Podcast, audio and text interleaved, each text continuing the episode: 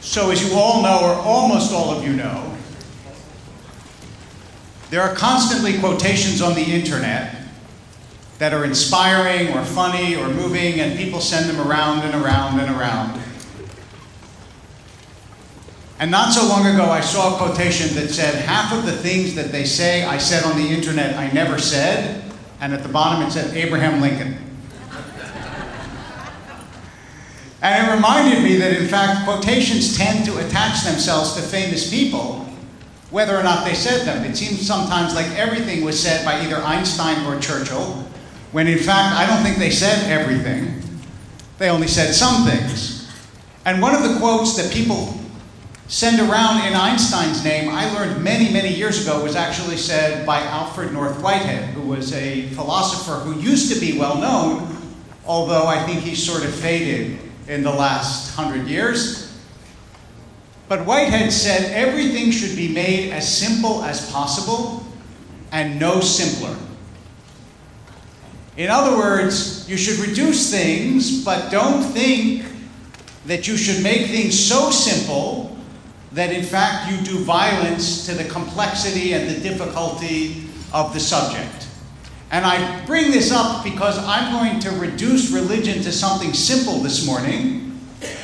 But please understand that, after all, any simple explanation of a very long and complicated phenomenon like Judaism does some violence to how rich and deep and complex Judaism really is.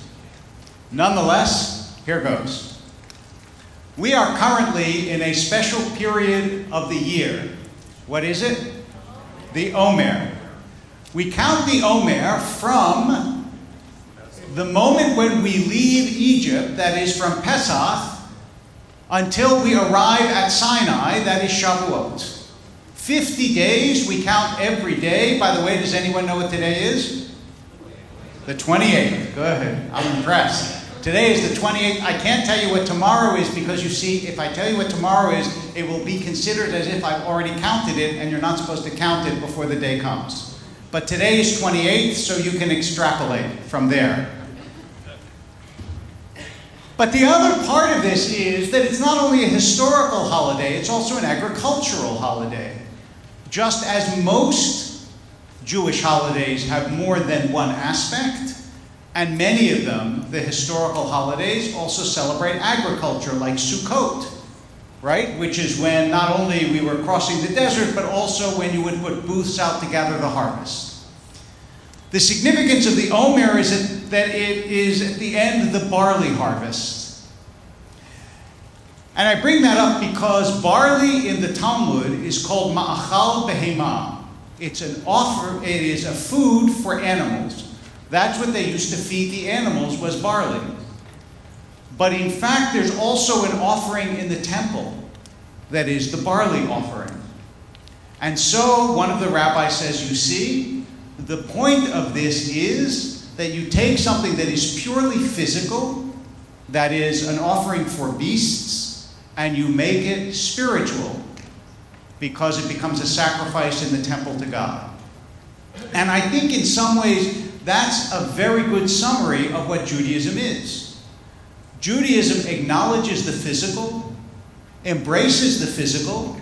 We don't think that, phys- that bodies are bad or that physical functions are bad, but we try to elevate them. So that everything we do, and eating is a perfect example. Judaism doesn't say you shouldn't enjoy food. There are very few fasts on the Jewish calendar, and there's a day on which you must eat, which is Shabbat, right? You couldn't possibly, Gandhi couldn't have been Jewish. He really couldn't have, because you're not allowed to fast on Shabbat. You can't go on a month long fast if you're Jewish because you have to have three meals.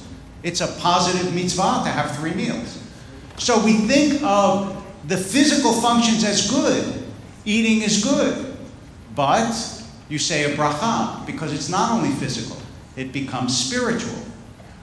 But there are regulations about what you should eat and what you shouldn't eat because it's not only physical, it's spiritual. And this idea runs all through our tradition.